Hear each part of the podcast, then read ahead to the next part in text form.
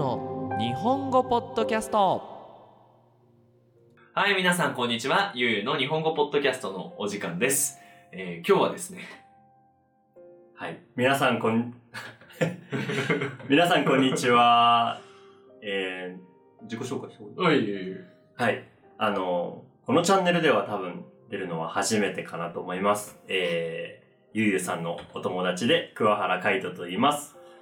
今日はよろしくお願いします。よろしくお願いします。で、この桑原海人という名前を聞いて、ピンときた 皆さんもいるんじゃないかなと思うんですが、えー今回は我々のプロジェクト、ゆうゆう ebooks のお話で、そうですね。はい。はい。こちらが、もう皆さんの聞いて、聞いたであろう、あの小説を書いた作家さんです。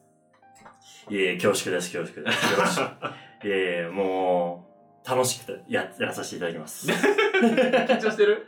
ちょっとね、緊張してる？ちょっと緊張してる。久しぶりだから。はい。はいまあ、ということで、まあ、今回は、この UU ebooks に関して、うん。もう、その、必ず作品が終わったら、このポッドキャストを撮ろうと思っていて。オーケーオッケはい。まあ、うんなんでかっていうと、まあ、作った私たち側から皆さんにメッセージを送ることで、より楽しく、この UU ebooks を読んでいただけるんじゃないかなと思って、ー。まあ、今回ね、あのやってますし、うん。で、次の作品ももう実は終わってるんでね、ほとんそどね。ね。うん。うんそれがまた皆さんのね、あの、ところに届く頃にはもう一個ビデオを撮ろうかななんて考えですわ。はい。もう、あの、一つ出たら次、次と、どんどんどんどんやっていきます。そうですね。はい。まあ、ということでね、まあ、早速始めていきたいと思うんですけども、うんカイトくんはどんな仕事をしてるんですか？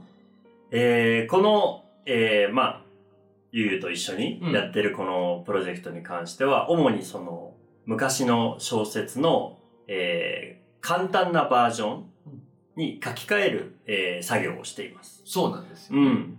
うん。で、そう。で、えっ、と、N5 から、えー、N4、N3、N1、N2 うん。レベルの4パターンを、えー、オリジナル小説から、こう、だんだんだんだん簡単にしていく。そういう作業ですね。なるほどね。うん。で、もちろんその書き始める前に一度読んでみて、うん。ここのポイントが大事だなとかいろいろこう理解して、そっから、その単語とか文法リストもあるんだよね。そう。そう。これは、実はね、オリジナルで作りまして、うん JLPT のいろんな単語帳とかうん文法、あとはインターネットからも、えーたくさん引っ張ってきて、うん。で、えー自分がその書き換えしやすいように、その一つのこう、エクセルのページに、うん。えー N5、N4、N3 と分けて、はい、作業しております。あれすごいよね。あれ本当にすごいとす。ごい大変だった。うん。だからもう単語から文法からその小説に出てくるすべてのものを一回調べるんだよね。JLPT のレベルでどのレベルかっていうそう。そうそうそうそうそうそう。うん。で、やっぱりオリジナルで使われてる言葉で、うん。JLPT の単語帳に載ってるものであれば、うんそのまま使いたいし、うん。で、あの、オリジナルをね、楽しんでほしいので。それをでも、だから、ただ、どこまでそこで行くかっていうのも、ちょっとね、難しいポイントだったりまあ、そうすですよね。るんだよね。うん。うん。ということで、まあ、カイトくんがやる仕事っていうのはまとめると、オリジナルを読む。うん。で、そっから、えっ、と、まず、JLPT のそれぞれのレベルの単語と文法を調べ直して、その中で書き換えてるわうん。けだよね。うん。うん。そうそうそうそうそなのそうで、なので、こう、皆さんが多分このね、これを聞く頃にはもう僕のデモのね、オーディオブックをちょっと聞いてると思うんですけど、なんとなくわかりやすいなって思うと思うんですよ。う。うん。まあ、それはもう、そう言っていただけるようにね、うん。頑張って頑張って、考えて考えて作ったので、もう、そう言ってもらえると本当に僕は嬉しいです。だからね、そのなんていうの、みんながわかりやすいって、うん。その、実は、こう、カイトくんが、うん。めちゃくちゃ調べて分かりやすいようにこうすべてコントロールした中で書かれた小説だからこそ分かりやすいんですよ。これ多分普通の人にはできないと思う。そう。じゃあゆうゆうさんは何をやってたのかっていうね。おい、ゆうさん何もやってねえじゃん、みたいな。っていうわけでもないんですよね。いや、もうそれはね、あの、一緒にチェックをね、してるので、うん、僕一人が書いたものをそのまま出してるわけじゃなくて、二人で最終的にチェックして、ね、やっぱりここはこっちの表現がいいかなとか、うんこれはちょっと難しいから、まあこのレベルではやめておこうとか、うん。でそういう話をね、毎週毎週してるよね。毎週、本当。長いよね、あの会議ね。もう本当ね。1回の会議で2時間とか3時間とかかけて、うん。そのカイトくんが1回書いたものをもう1回チェックし直して、でもここはのでよりもからの方が良くないとか、ここはレバよりもとの方が良くないとか、うんううんうん。ん、この単語だったら、もっと短くして、この単語で言った方がいいよね、みたいな。なんか、ね、えっ、と、犬を連れて行く病院とかだと長いから、もうここはもう動物病院で良くないとかね。そうそうそうそうそう。まあ本当にそれぞれのレベルに合わせて、うんまあ皆さんにできるだけわかりやすく、うん。あの、伝えれればという思いで、うんはい、やらさせていただいてます。はい。ということでね、あの、作家さんとして、はい。ただ単に本を書くわけじゃなくて、書かれている昔の本をしっかり理解して、で、JLPT のレベルをしっかりチェックして、そのフィルターの中で、こう書いている、羅生門なんですよね。そう。はい。そう。なのでみんな大切に聞いてもらいたい。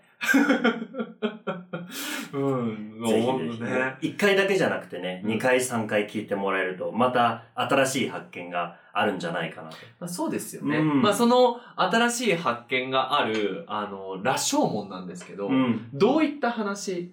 羅生門。はい。羅生門は、もう今から、うーん、千年ぐらい前のうん。日本の京都のお話ですね。はいはいはい。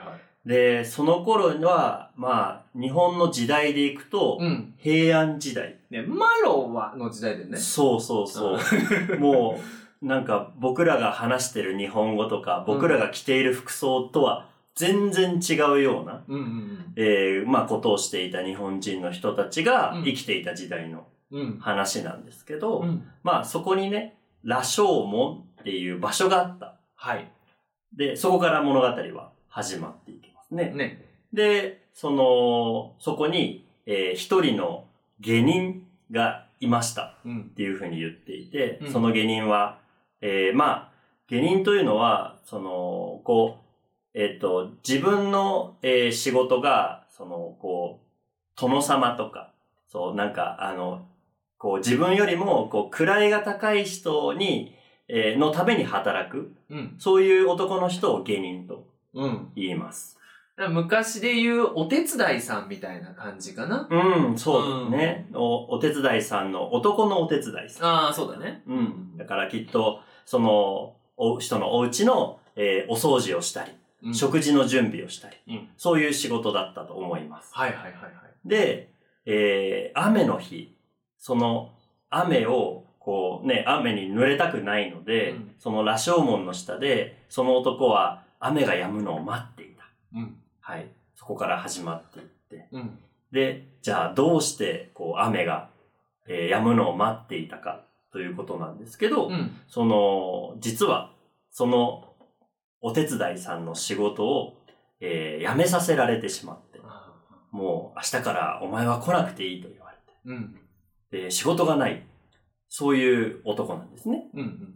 で、その当時の人っていうのは、うん。まあ、やっぱり、今みたいにこう、スマホがあったりとか、うん。そういうなんかこう、楽しいことができるような時代じゃないので、うんもう仕事がなくなると、何にも他に楽しいことがない。うん。お金もないし、家もないし、俺はここ、これからどうやって生きたらいい、生きていったらいいんだろうかうん。っていう、ちょっとこう、えー、もうピンチの状態うん。の男うん。なんですね。うん。で、えー、羅生門で雨を待っ、雨が止むのを待っていたんですけど、本当は、えーっと、雨が降り終わっても、うん。どこか行く、ね、あの、当てもないし、うん。えーこれからどうしたらいいかっていうことをね、ずっとずっとどうしようどうしようって思ってて、あるこう噂をね、思い出すんですよ。はいはいはい。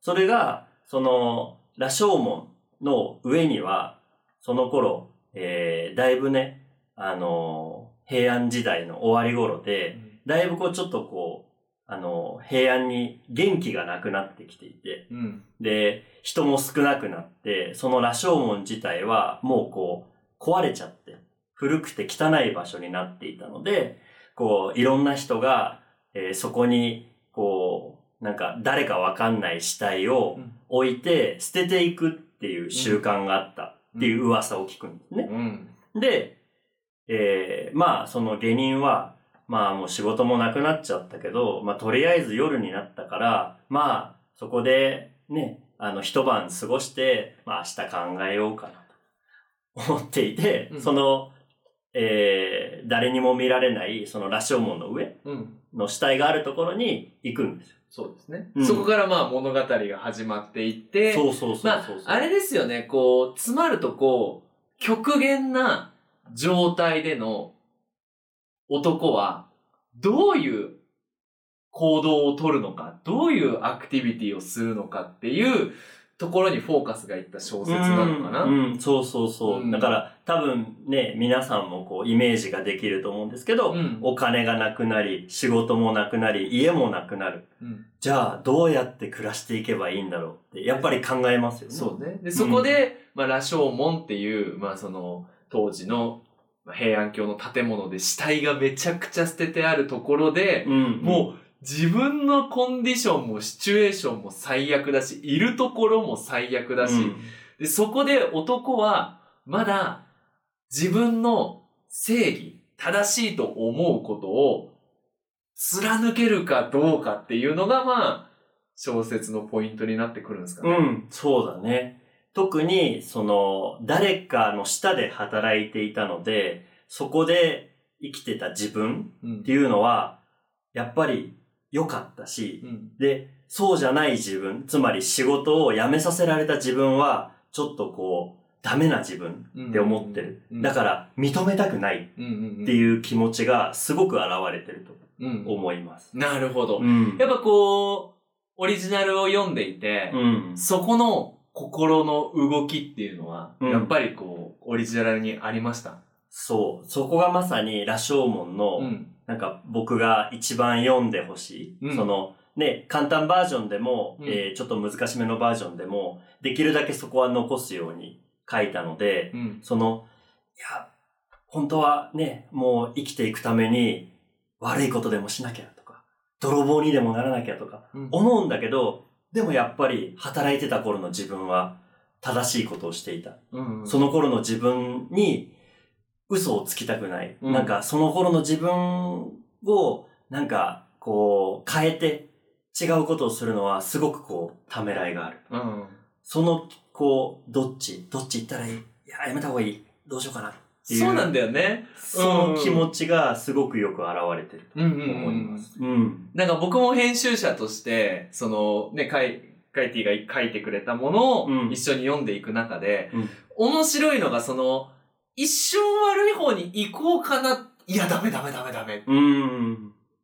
やっぱいい方に行こうかな。でもでもでもでも、みたいな、この、どっちかじゃないんだよね。こう、揺れ動くって言うんだけど、この動いていく彼の気持ちと、その表現の仕方が、うん。